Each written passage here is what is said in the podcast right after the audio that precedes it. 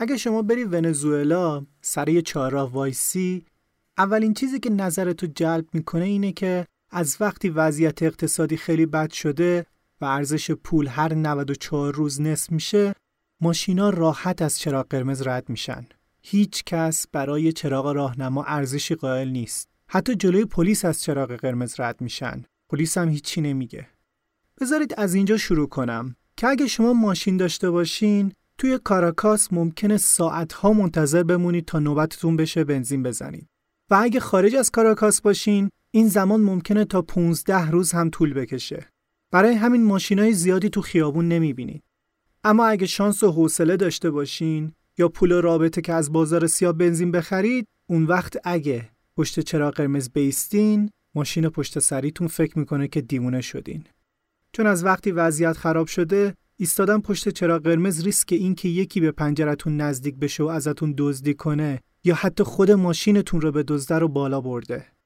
دلیلش اینه. زندگی گاهی با قواعدی که ما می‌شناسیم پیش نمیره. و اونجاست که یکی مثل ما که یه توریسته میاد سر یه چهارا وای میسه و اینو می‌بینه و ممکنه یه نوچ نوچی هم بکنه و زیر لبم بگه چقدر اینا بیفرهنگن. همه چیز اونقدر روون و شفاف نیست که با یک نگاه بشه فهمیدش یا حتی گاهی نمیشه فهمیدش. نمیشه برای بعضی از سوالها جواب پیدا کرد. اینا رو گفتم ولی باید بگم که محل اتفاق افتادن داستان این اپیزود توی ونزوئلا نیست و همینطور این داستان قرار نیست جوابی برای سوال بزرگش در اختیارتون بذاره. چون ما ممکنه فقط یه توریست باشیم ایستاده سر یه چهارراه شلوغ توی کاراکاس سلام من مرسن هستم و این هجدهمین اپیزود پادکست آنه. پادکست آن پادکستی که توی هر قسمتش داستان واقعی آدم ها رو تعریف می‌کنیم تا سعی کنیم خودمون رو جاشون بذاریم.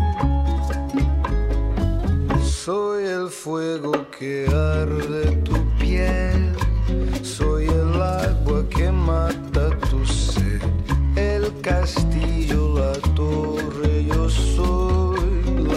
lambada que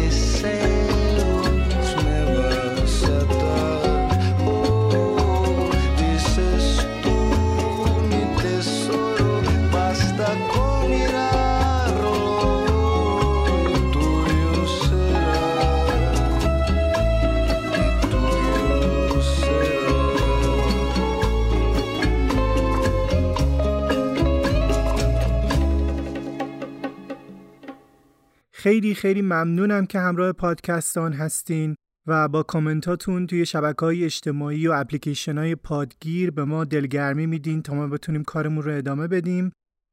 برای اینکه از محتوای پیرامون پادکستان مطلع باشین پیشنهاد می‌کنم که شبکه های اجتماعی ما رو دنبال کنید. توی اینستاگرام، تلگرام و توییتر با ایدی This is on podcast هستیم. بریم سراغ حامی مالی این اپیزود. شما هم مثل من توی این دوران قرنطینه به این فکر افتادین که سازی که همیشه دوست داشتین رو یاد بگیریم بالاخره؟ ولی خب الان مشکل همینه که دسترسی فیزیکی به استاد سخته. تازه همه به استاد خوبم دسترسی ندارن. خونیاگر یه پلتفرم آموزش موسیقی به صورت تصویری و آنلاینه. از آواز و ستار بگیرید تا گیتار الکتریک و سازدهنی. همه استاداشون هم اگه کسی اهل موسیقی باشه میشناستشون. یعنی از بهترین ها قراره یاد بگیرین. یه چیز خوبی هم که دارن اینه که علاوه بر این که بعضی از دوره ها کاملا یعنی مقدماتی و متوسط و پیشرفته دارن شما اگه اون ساز رو بلدین و فقط دنبال یه نکته خاصی هستین می‌تونید فقط اون جلسه خاص رو که براتون جالبه تهیه کنید. لینک سایت و اینستاگرامش رو می‌ذارم توی توضیحات. خونیاگر پلتفرم آموزش های تصویری موسیقی. خب بریم سراغ داستان یه چند ماهی هست که ما داریم روی این داستان سه اپیزودی که اسمش غرق در رودخانه بیابه کار می‌کنیم اپیزودا هم قراره به فاصله چهار روز منتشر بشن. مرسی که ما رو به دوستاتون معرفی می‌کنید.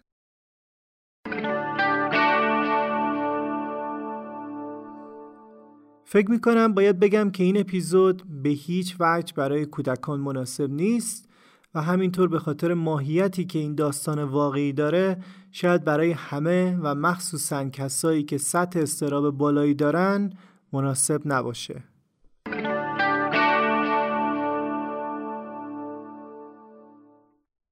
من می‌تونستم بهزاد باشم تو می‌تونستی بهزاد باشی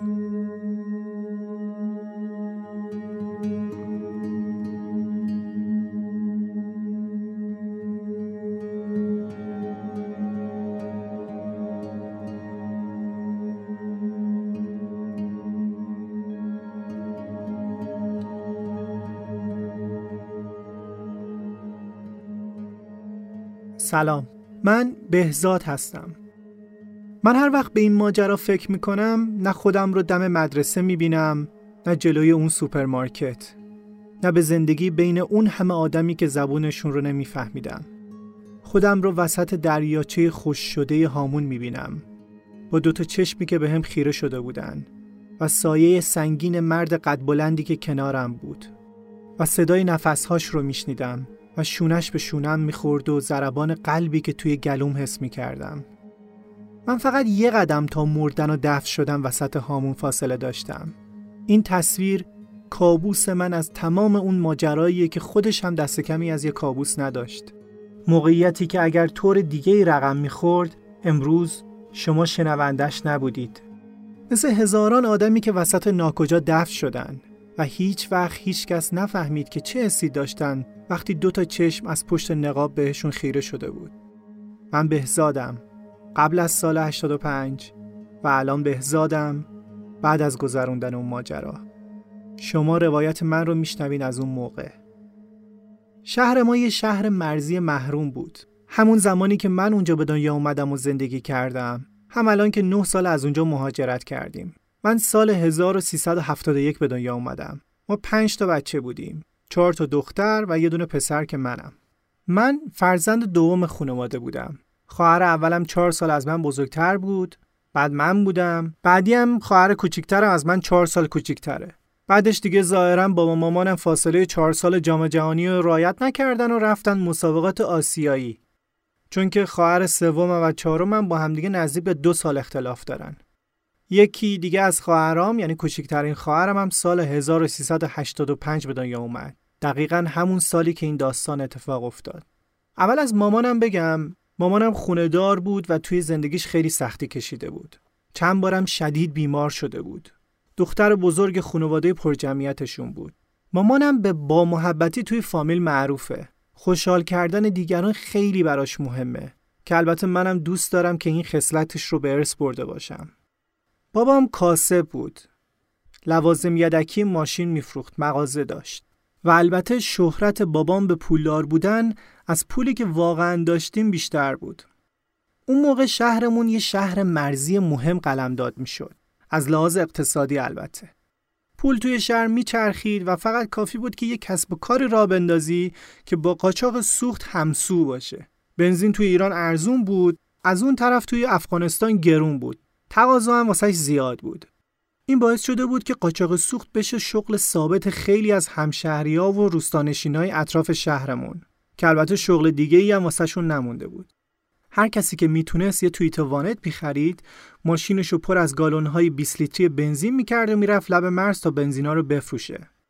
حقیقتش اختلاف قیمت یادم نیست ولی مردم افغانستان همه چیز ما رو میخریدن. پفک نمکی، روغن، پودر لباسشویی دستی برف، مایع ظرفشویی، هر چیزی خریدار داشت. یعنی اون کسی که توییتا رو پر بنزین می‌کرد تا جایی که می‌تونست چیزای دیگه هم با خودش می‌برد تا به پول تبدیل کنه. البته موضوع این بود که خیلی وقتا این توییت ها صاحب داشتن. یعنی یه نفر که پولدار بود و از مالیش خوب بود تعداد زیادی توییت ها می‌خرید و به راننده ها تحویل می‌داد و البته یه درصد زیادی از سود رو هم خودش برمی داشت. یه چیزی یادمون نره. این داستانی که دارم تعریف می‌کنم مال تقریبا 20 سال پیشه و ممکنه الان یک چیزهایی تغییر کرده باشه. درسته که پول درگردش توی شهر زیاد بود ولی چهره شهر هنوز فقیر بود. هنوز مردم برای نون صف میکشیدن. صفای طولانی. آدمای زیادی با خانواده توی خونه های متروک زندگی می‌کردن. وضع مردم خونه به خونه فرق می‌کرد. البته ما بچه ها که هم بازی می شدیم توجه نمی کردیم که سطح طبقاتی بچه های دیگه چیه. اصلا خوبی بچگی همینه. یه روزی که از همبازیام اصرار کرد که برم خونهشون که ته کوچه خودمون بود. قبول کردم و رفتم. دیدم وسط یه خونه که بعضی از دیواراش ریخته روی تپه شنی فرش دوازده متری انداختن و همون تقریبا همه چیزیه که دارن. نزدیک غروبم بود. یه چراغ گردسوز نفتی هم وسط خونه روشن بود. برقم نداشتن. در حیات داشتن ولی از کنار دیوار خرابه در می اومدن داخل. باباش توی محلمون بقالی داشت. مامانش هم گاهی توی کارهای خونه به مامانم کمک می‌کرد و یه دستمزدی می‌گرفت. اون روز من نتونستم زیاد اونجا بمونم مخصوصا وقتی که باباش که همیشه ازش خرید می‌کردم اومد خونه و دیدمش. یکم حالم خراب شد. حالم از این همه فقر بد شد. مثل اینه که برای اولین بار یه عمل جراحی رو از نزدیک ببینی. تا چند شب بعدشم تا دیر وقت خوابم نمی برد. همش داشتم به تفاوتهای خودم و اون پسر فکر می کردم. اونا هم دقیقا توی کوچه ما زندگی می کردن کاسب بودن ولی وضعشون اون بود. همه شهر همین بود. خیابونه شهر همشون آسفالت نبود. اکثر کوچه ها اون موقع خاکی بود و وقتی هم یه بارونی می اومد همه جا پر گل می شد. من اینجوری می بینمش که شهرمون اون زمان مثل یه زمین بایر بود مثل کویر. و پولایی که از سوخت بری در می اومد مثل یه آبی بود که بخوای پای نهالی بریزی که توی اون زمین کاشتی. حاصلش میشه مطلقا هیچ. اون موقع خرید بنزین ساده نبود به خاطر سوختبری دولت بنزین رو سهمیه بندی کرده بود. البته اون موقع هنوز از سهمیه بندی الکترونیکی و کارت سوخت و این چیزا خبری نبود. سهمیه بندی اینجوری بود که سوختگیری رو زوج و فرد داشت. یعنی ماشین با پلاک زوج نمی‌تونست روز فرد سوختگیری کنه. هر دو روزی هم سی لیتر می‌دادن اونجا. بهتون گفتم که اونجا هر کسی می‌تونست یه تویتا می‌خرید که سوخت بری کنه. بقیه برای گذران زندگیشون چی کار می‌کردن؟ بذارید واسهتون مرحله به مرحله توضیح بدم. روال اینطوری بود که یه عده از بچه ده ساله بگیری تا پیرمرد 60 70 ساله نرسیده به پمپ بنزین می نشستن و جلوشون گالون خالی بنزین میذاشتن. ماشین که می‌خواست بره بنزین بزنه کنارشون میستاد و قیمت خرید یه گالون بنزین رو می‌پرسید. بهترین پیشنهاد گالونش رو میذاشت توی صندوق ماشین تا راننده بعد از اینکه 10 لیتر از سیریز سهمیه رو زد، باقی اون رو بریزه توی گالون 20 لیتری. بعد از بیرون اومدن از پمپ بنزین اون رو به خریدار تحویل می‌داد و پولش رو می‌گرفت. بعد اون خریدارا هم بنزین رو جمع می‌کردن و به ماشیندارا میفروختن. ماشیندارا هم میبردنش سمت افغانستان. ماشین از مرز برمیگشت اول می‌رفت کارواش بعد وارد شهر می‌شد تا تابلو نباشه بعد می‌رفت تعمیرگاه تا واسه سفر صبح فردا سرحال باشه و دست راننده رو توی پوست گردو نذاره همین اینطوری یه عده کمی پولدار می‌شدن و یه عده زیادی هم شب گرسنه نمیخوابیدن حالا بیزینس همسو با قاچاق سوخت یعنی چی؟ آها مسیر قاچاق سوخت به افغانستان مسیر آسفالتی نبود. همین باعث می شد که استهلاک ماشین ها زیاد بشه. کار بابای منم فروش لوازم یدکی خودرو بود. از غذا لوازم یدکی تویتا. از لحاظ درآمد اینطور بگم که ممکن بود یه ماشین ماهی چهار دفعه هم تعمیر اساسی بخواد. تعویز کردن یه قطعاتی مثل کمک فنر و جلوبندی که مثل بنزین زدن بود. این قاچاق سوخت با اینکه اسم قشنگی نداره اما مثل زندگی توی شهرمون جاری بود. به واسطه همین قاچاق سوخت خیلی از وارد کننده های لوازم یدکی ساکن تهران و مشهد و شیراز که طرف حساب بابای من و خیلی لوازم یدکی های دیگه شهر بودن تجارت های میلیاردی می‌کردن. گردش مالی و گردش اجناس بی حساب بود. یه قطعه هایی مصرف می‌شد که در حالت عادی شاید یه ماشین کمکار توی عمرش یک بار یا دو بارم عوض نکنه. توی همچین وضعیتی توی همچین شهر کوچیکی لوازم یدکی بابا توی شهر معروف بود و هر کی ماشین داشت بابای من رو هم میشناخت. من خیلی اهل بیرون رفتن از خونه هم نبودم. سرم به درس گرم بود و سرگرمیم توی بازی های ویدئویی و دیدن سریال های تلویزیون خلاصه می شد. وقتی که راهنمایی رو شروع کردم چون راهنمایی نمو... مدرسه نمونه قبول شده بودم بابام برام دوچرخه خرید. این خریدن دوچرخه پای منو به دنیای توی کوچه هم باز کرد و به دنیای بچه محلا. سه ماه تابستون از ظهر تا شب توی کوچه دوچرخه سواری می کردیم. سال آخر راهنمایی برای دانش آموزایی که ساکن شهرمون بودند خیلی سال حساسی بود. ما کلا سه تا انتخاب داشتیم برای اینکه این راه کنکور رو که چهار سال بعد بود رو هموار کنیم. یا باید می‌رفتیم دبیرستان نمونه یا دبیرستان دانشگاه یا مدرسه تیزوشان که تازه تأسیس کرده بودن و قرار بود که همون سال اولین ورودیاشو بگیره. اون موقع 14 سالم شده بود. من توی امتحان ورودی دوتا گزینه اول یعنی نمونه و دانشگاه رتبه نیاوردم.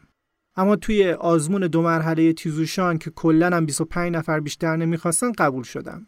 تابستون اون سالم مثل سالهای قبل توی خونه و گاهی بیرون با بچه محلا به دوچرخه سواری گذشت. یه روز مامانم از توی آیفون صدام کرد و گفت که بیا اینجا سبزی خورشتی بدم ببر واسه داییت اینا.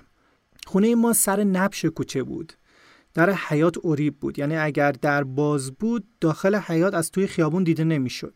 غیر از اونم انگار که اونجا رو پیمانکارای اتحادیه جماهیر شوروی ساخته باشن پیاده رو خیلی بزرگ بود یعنی راحت می‌شد اونجا گل کوچیک بازی کرد اگه بخوام یه اندازه دقیق تری بهتون بدم باید بگم سه تا ماشین کنار هم توی عرض پیاده رو جا می شدن. رفتم سبزی خورشتی رو گرفتم و جلوی در حیات جک دوچرخه رو بالا زدم. کش باربند انداختم پایین تا محموله رو بذارم اونجا. هوا دیگه داشت تاریک می شد. یه دونه تویتا وانت که گفتم ماشین غیر معمولی نبود غالب بود و زیاد می‌دیدی کنار خیابون ایستاد. یه نفر سرش از پنجره آورد بیرون و گفت که پسر بیا اینجا می‌خوام ازت آدرس بپرسم. این این جمله یه جور هشدار بود. اون سالا اگه یادتون میاد مرتب به بچه ها هشدار می‌دادن که دستتون رو نکنید تو چرخ گوشت. به بچه های شهر ما یه توصیه اضافی هم می‌شد. حواستون به ماشینای غریبه باشه. توی اون سالها آدم ربایی یکی از اتفاقهای معمول صفحه حوادث مردمی بود. یعنی اگه یه نفر رو می‌دیدی خیلی بعید بود یه طوری نشدیده باشه که پسر فلانی یا خود فلانی رو دزدیدن. ترفندشون برای دزدیدن بچه هم همین آدرس پرسیدن بود. بچه می‌رفت اونجا که آدرس بده دستشو می‌گرفتن و میکشیدنش داخل ماشین و میبردنش و بعدم از خانوادش پول می‌خواستن. حالا من داشتم به چشمای اون مرد نگاه می‌کردم که یهو ترس تمام وجودم رو گرفت. تا این حرف شنیدم دوچرخم و پرت کردم و پریدم وسط حیات. رفتم قضیه رو به مامانم گفتم. مامانم هم خندید و گفت که خب می‌رفتی خب حتما می‌خواسته که آدرس بپرسه. به همین سادگی. بابا همیشه از سر کار که میومد تأکید می‌کرد که بچه دوزی زیاد شده و حواستون باشه. ولی شاید مامانم اون موقع فکر نمی‌کرد به این مسخرگی ممکنه یک نفر در کمینت باشه و بدزدتت. خلاصه تابستون گذشت و دیگه پاییز سال 1385 از راه رسیده بود و من اول دبیرستان بودم. درسم اون موقع خیلی خوب بود. همیشه هم جز بهترین دانش آموزا بودم. ماه رمزون اون سال اول پاییز بود. یکم یا دوم مهر می‌شد اول ماه رمزون. مدرسه تیزوشان شهرمونم که گفتم تازه تأسیس بود. یه هفته مونده بود به شروع مدارس که با یکی از دوستای بابام رفتیم به محلی که قرار بود مدرسه اونجا باشه یه سری بزنیم و دیدیم که ای دل غافل یه خرابه کامله. فقط یه پیریزی انجام دادن و سر تا سر محوطه تپه خاک و آجره. از یکی از کارگرها پرسیدم می‌دونید فقط یه هفته مونده به شروع مدرسه؟ اینجا تا اون موقع آماده میشه اصلا؟ اونم گفت که آره صد درصد. خیالت راحت باشه. بعد یه روز قبل از اول مهر با همون تماس گرفتن و آدرس یه مکانی رو دادن که موقتا قرار بود مدرسه ما باشه تا ساخت اون مدرسه تموم بشه. فکر می‌کنم یه مجموعه فرهنگی یا خوابگاهی چیزی بود. یه حیات خیلی بزرگ داشت. آخر حیاتم یه راهروی باریک رد می شدی وارد یه محوطه کوچیکتر می شدی که چند تا اتاق داشت. کلا مدرسه ما سه تا اتاق هم بیشتر لازم نداشت. اول دبیرستان اول راهنمایی و دفتر مدیر. تازه این ساختمون فضای اضافی هم داشت به اضافه دو تا دروازه که توی حیات بودن. از راه روی انتهای حیات که بیرون می اومدی سمت راست یه اتاق شیشه‌ای بود که قرار شد آزمایشگاه ما باشه. و داشتن آزمایشگاه هم خیلی اون موقع چیز عجیبی بود. موزل بعدی نبودن سرویس مدرسه بود. گفتن که حالا فعلا یه طوری سر کنید تا یکی دو هفته دیگه که سرویس مدرسه آماده بشه. به خاطر همین بود که مجبور شدم هر روز برای برگشتن به خونه از کنار خیابون تاکسی بگیرم. اون موقع اگه یادتون بیاد مثل الان تاکسی زرد مفهوم مشخصی نداشت. حداقل پسرا تاکسی شخصی می‌گرفتن. تاکسی شخصی یعنی مسافرکش شخصی. یعنی یه پیکان که مشخص نبود کیه و چیه یه کنارت وای میستاد و تو مقصدتو می‌گفتی و سوار می‌شدی. منم واسه همین برای اکثر پیکانای سواری دستم رو بلند می‌کردم وقتی می‌خواستم برگردم خونه. طبق اصل این که آدم دزدم زیاد بود جلو سوار نمی شدم می نشستم صندلی عقب و خودم رو می چسبوندم به در راننده تاکسی هم که معمولا زیاد سوال میپرسیدن. اینکه یه پسر بچه با قد و قواره من یه تاکسی رو دربست کنه خیلی عجیب بود. قد و قوارم ریز بود لاغر بودم و کوچیک. اصلا بهم نمیومد دبیرستانی باشم. اگر می‌خواستی حدس بزنی نهایتش چهارم دبستان بود. روز اول که داشتم برمیگشتم خونه راننده ازم پرسید که تو پسر کی هستی؟ منم گفتم بابام رفتگر شهرداریه. گفت که اینطوری که به درد نمی‌خوره که. و مکالممون تموم شد. فکر کنم منظورش این بود که به درد دزدیدن نمی‌خوری. کلا حس بدی پیدا کردم. آخرش هم گفت که تو چجور پسر رفتگری هستی که دربستی سوار میشی؟ منم بیرون نگاه کردم و جوابشو ندادم و رسیدیم مقصد و پیاده شدم. روز دوم راننده دیگه ای بود و باز ازم پرسید که تو پسر کی هستی؟ منم همون جوابه رو بهش دادم. اما قبول نکرد. گفت که با این لباسا و کیفی که داری محاله که پدرت رفتگر شهرداری باشه. آدرس رو که دادم فهمید و گفت که پسر فلانی هستی و آخر سرم من شناخت. به واسطه اینکه قبلا خودشم توییتا داشت بابا رو میشناخت. بعد شوخی جدی گفت که اگه به دوزمت بابا چقدر پول میده بهم؟ منم خندیدم و گفتم بهتون نمیاد بچه دوز باشین. اما یهو نزدیکی های خونه قیافش جدی شد. سرعت ماشین رو زیاد کرد. منم ترس برم داشت. ضربان قلبم تند شد. قبل از اینکه برسیم خونه گفتم که آقا همینجاست همینجا نگه دارین. اما زد روی ترمز و ایستاد. همیشه می‌خواستم که راننده دور بزنه ولی این دفعه برخلاف معمول ازش نخواستم که دور بزنه. 300 تومنشو دادم و پیاده شدم. همون شب بود که خواب دیدم توی کوچه کنار خونه ایستادم که یه زنبور میاد سمتم. دستم بردم و زنبور رو گرفتم توی مشتم.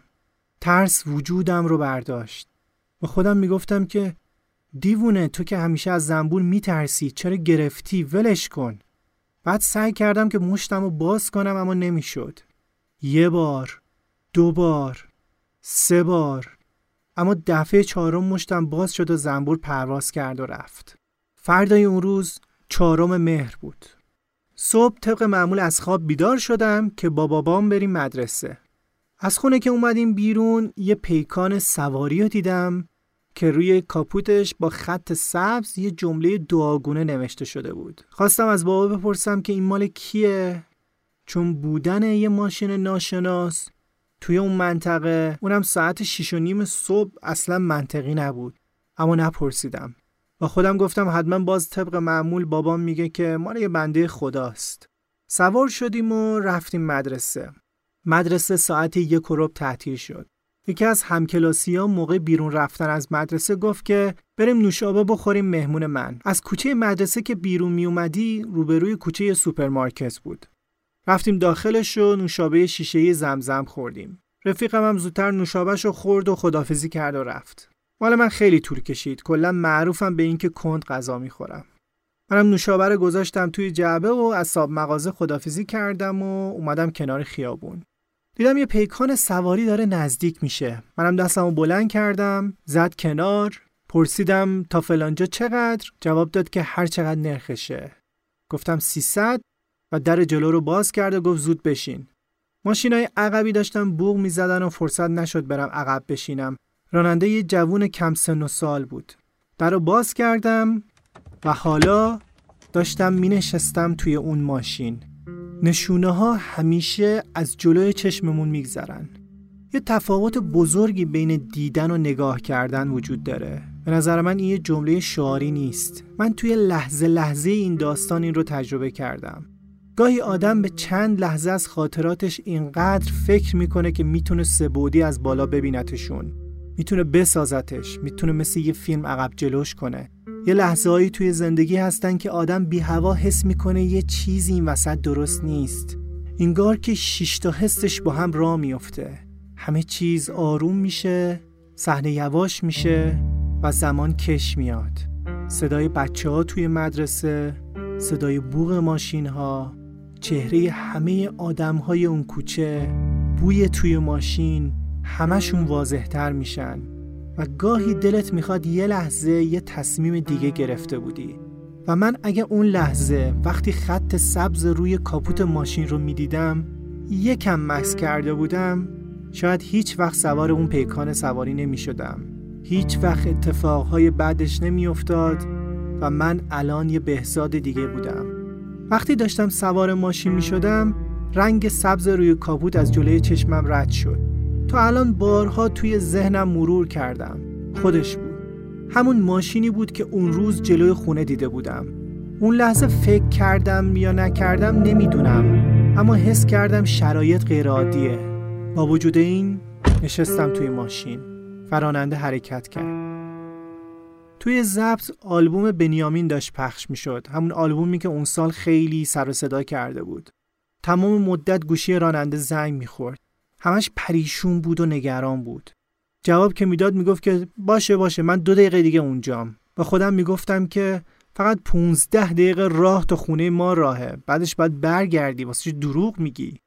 رسیدیم روبروی مدرسه راهنماییم که یه کارواش هم اونجا بود. یه مردی کنار خیابون وایستاده بود. یه مرد قد بلند با چشمای درشت. راننده یهو زد کنار و گفت که این دوستمه. بذار دوستم هم سوار کنیم تا یه جایی ببرمش. من همون لحظه خواستم پیادهشم برم عقب بشینم که بهم فرصت نداد. اون مرد قد بلند با عجله در رو باز کرد و اومد کنارم روی صندلی جلو نشست. تقریبا روی پام نشست. دردی که اون لحظه به پام وارد شد رو هنوزم یادمه. مرد قد بلند با لباس محلی کنارم نشست و با راننده سلام علیک خیلی خیلی کوتاه کردن و راننده راه افتاد. شایدم حرف می زدن شایدم نه. چیزی یادم نمیاد. شاید ذهنم پاکش کرده. اما می‌دونم تمام مدت ترس برم داشته بود و داشتم خیابون رو می‌دیدم که هر لحظه چهارراه به چهارراه داریم از مسیر اصلی خونه دور میشیم. توی راه از مسیر خونه چند تا آشنا و فامیلم رد شدیم. دلم می‌خواست بگم که آقا من همینجا پیاده میشم. و بالاخره یه جایی هم جرأت کردم و به راننده گفتم که آقا من ماشین می‌گیرم میرم. لطفا منو پیاده کن. جواب داد که همین الان دوستم و اون جلو پیاده می‌کنم و بعد تو رو میرسونم. کیفم توی دستم بود. توی بغلم گرفته بودمش و داشتم به حاشیه جاده نگاه می‌کردم که هر لحظه خونه ها کمتر میشن و از شهر داریم دور میشیم. چشمم افتاد به یه تابلو که نوشته بود که تا شهر مرزی پنج کیلومتر بیشتر نمونده. دوباره گفتم که آقا تو رو خدا منو پیاده کن من دارم میترسم. صورتم از ترس داغ شده بود. اون لحظه بود که یه دستی بازومو گرفت و من رو برد زیر داشبورد ماشین بین پاهاش گذاشت. چشمامو بست تفنگش رو گذاشت روی سرم و گفت ما بچه دزدیم. صدات در بیاد کشتمت.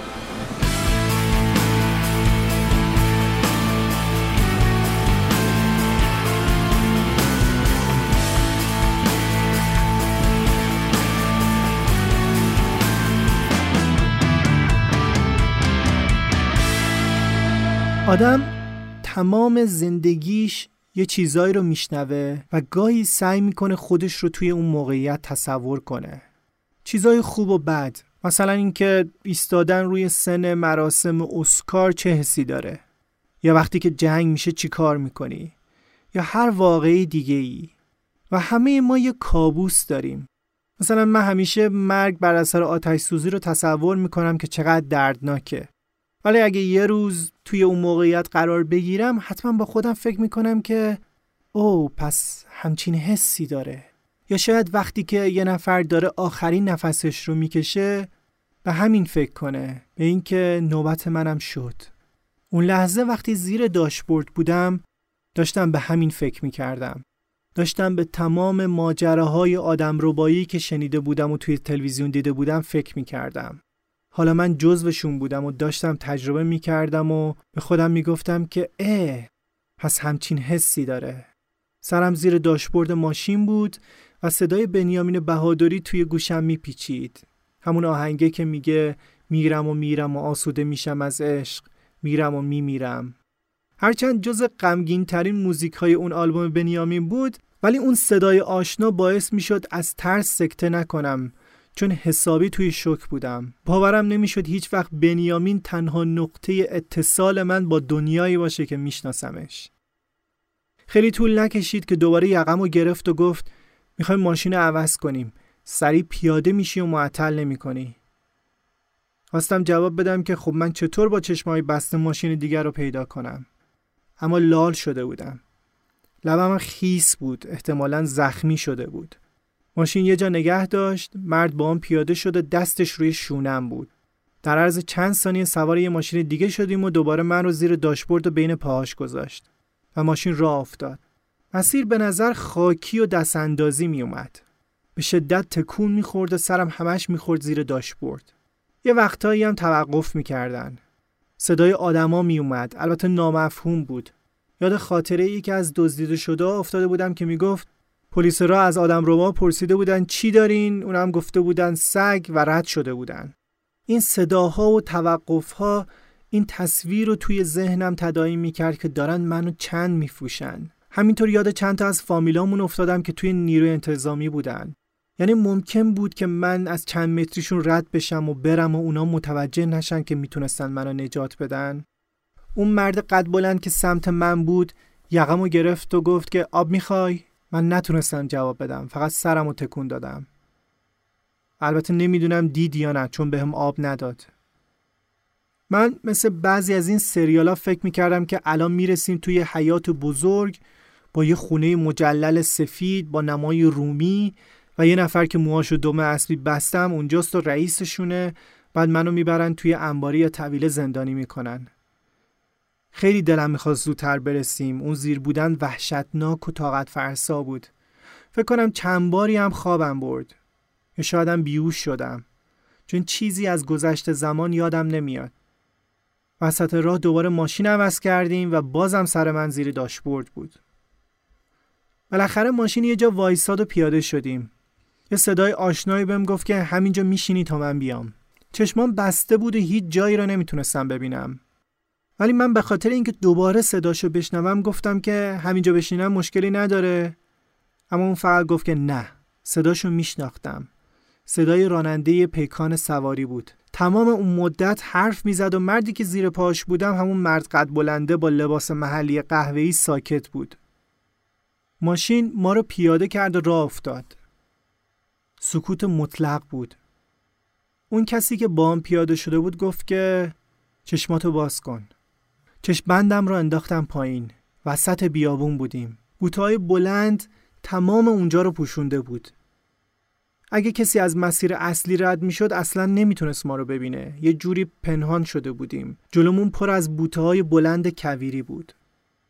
اون مرد قد بلند روی زمین دراز کشیده بود. پاش رو روی پاش انداخته بود و صورتش رو بسته بود و فقط چشمهاش رو می‌شد دید.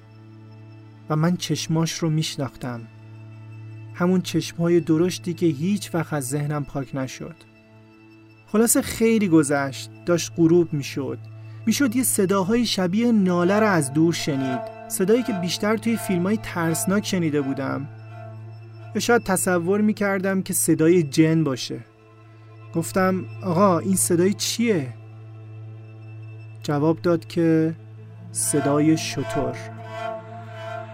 این لحن این طرز ادا کردنش همیشه یادم موند. حتی الانم طریقه هجی کردنش یادمه. یه صدای بم و گرمی داشت.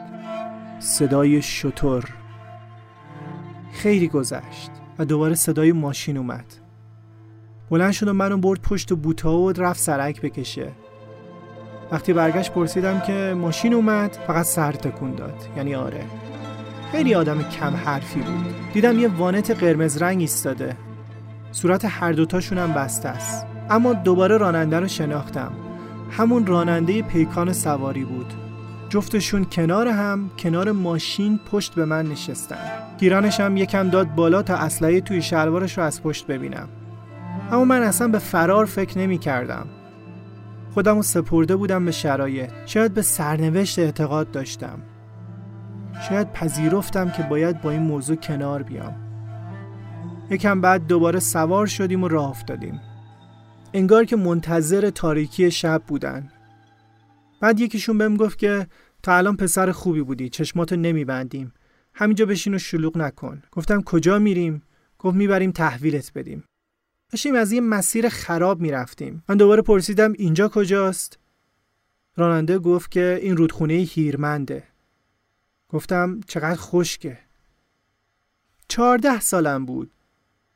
می‌شد حماقت هایی رو که انجام دادم به حساب بچگی گذاشت. اما هنوز هم فکر کردن به اونها تنم رو میلرزونه. هرچی که الان سعی می‌کنم نمی‌تونم وارد مغز خود 14 سالم بشم که ببینم چرا تلاش می‌کردم حرف بزنم و سر صحبت رو باهاشون باز کنم.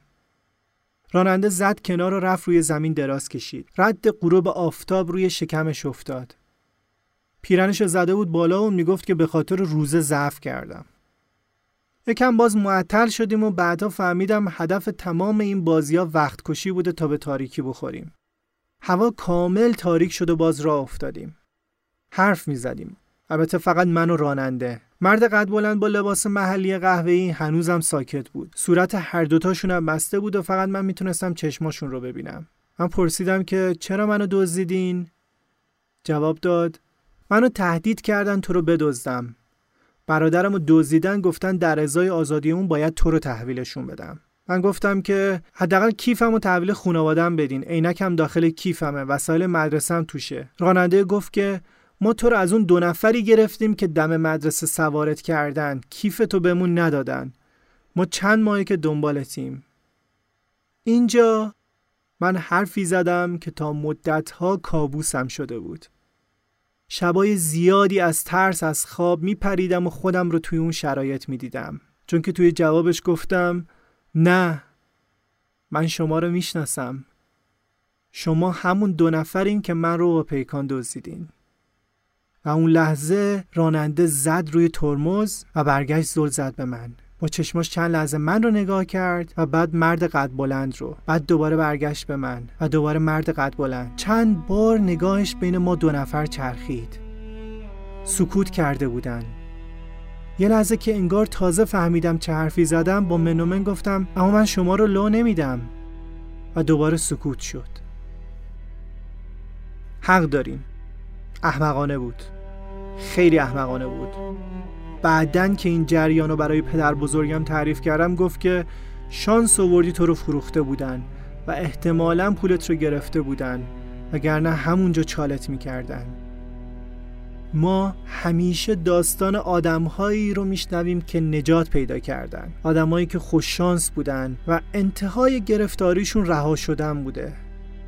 هیچ آدم مطلقا سقوط کرده ای داستانش رو برای ما تعریف نکرده.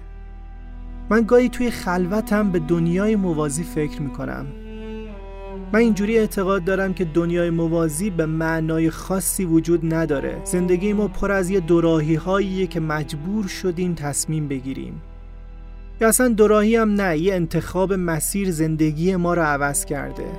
اما من گاهی به بهزادی فکر می‌کنم که توی دنیای موازی اون تاکسی رو دربست نکرده. و الان داره چطور زندگی می‌کنه. و یه بهزاد دیگه همونجا تو بیابون توی ماشین بعد از گفتن اون حرف کشته شده و چالش کردن.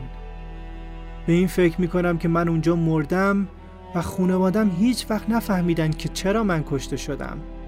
به این فکر می‌کنم که شاید اینی که الان هستم رویای اون بهزادیه که اونجا چال شده. و از خودش پرسیده قرار بود ادامه زندگیم چطور باشه اگر زنده میموندم. و من بارها به این فکر کردم و تنم لرزیده. با فکر کردم بهش ته دلم خالی میشه و دچار استراب میشم. حتی همین الانم که این رو میگم دچارش شدم. بعد از یه مکس طولانی ماشین دوباره راه افتاد. راننده که به جلو نگاه می‌کرد زد دنده دو. زیر چشمی از توی آینه نگاه کرد و گفت می‌دونی اگه پلیس ما رو بگیره اداممون می‌کنه؟ و من گفتم که قول میدم هیچ وقت شناساییتون نکنم قول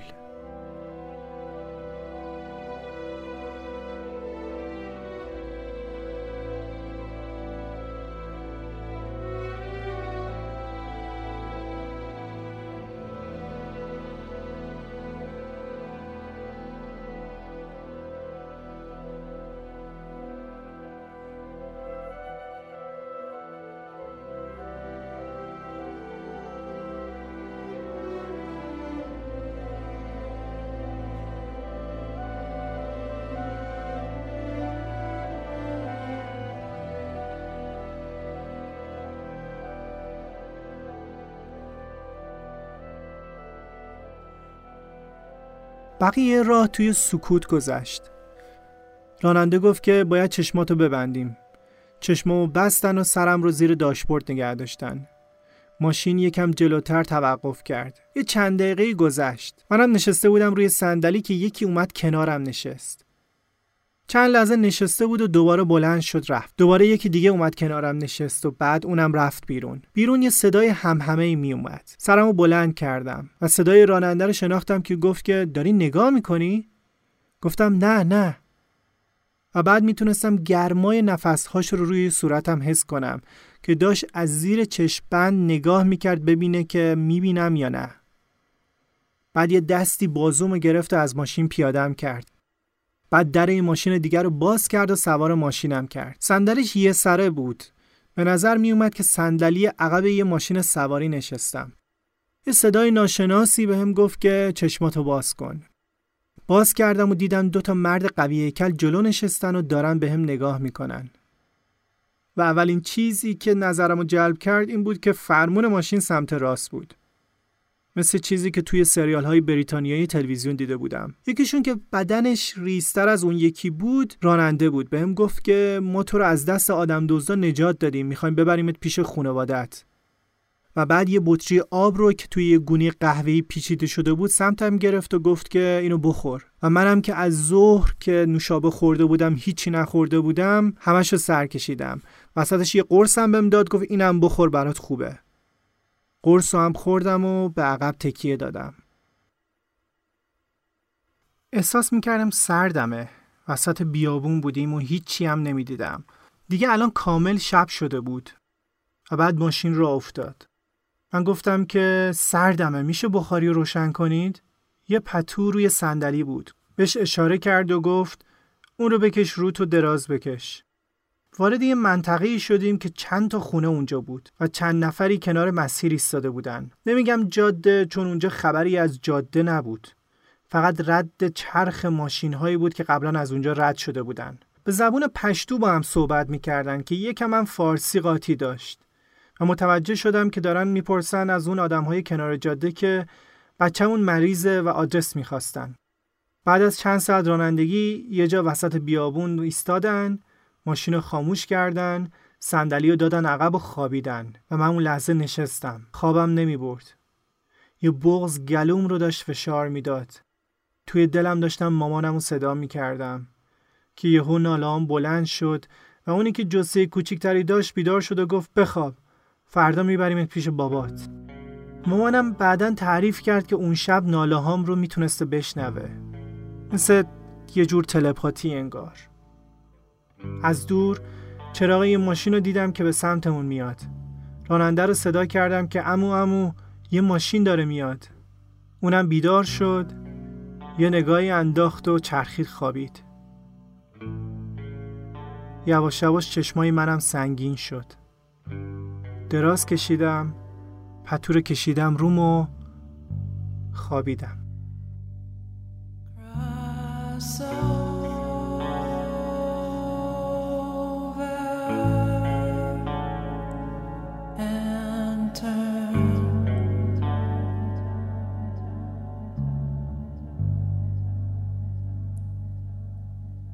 feel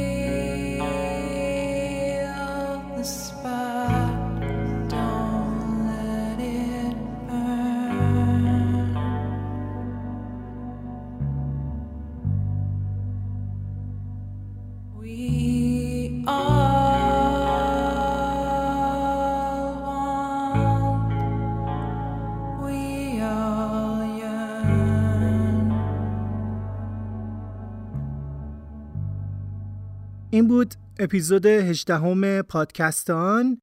اگر دارین این اپیزود رو شب انتشار میشنوید چهار روز دیگه اپیزود بعدی میاد. ممنونم از نکیسا برای ادیت بچه های ارسی برای انتخاب موسیقی. لطفا توی اینستاگرام دنبالشون کنید با آیدی اورسی O W R S I. مرسی از زهره برای ویرایش متن و نازنین برای همراهی در نگارش. اگه تمایل داشتین از پادکست حمایت مالی هم بکنید به اکانت هامی باش پادکستان یه سری بزنید. براتون بهترین ها رو آرزو می‌کنم و خدا نگهدار.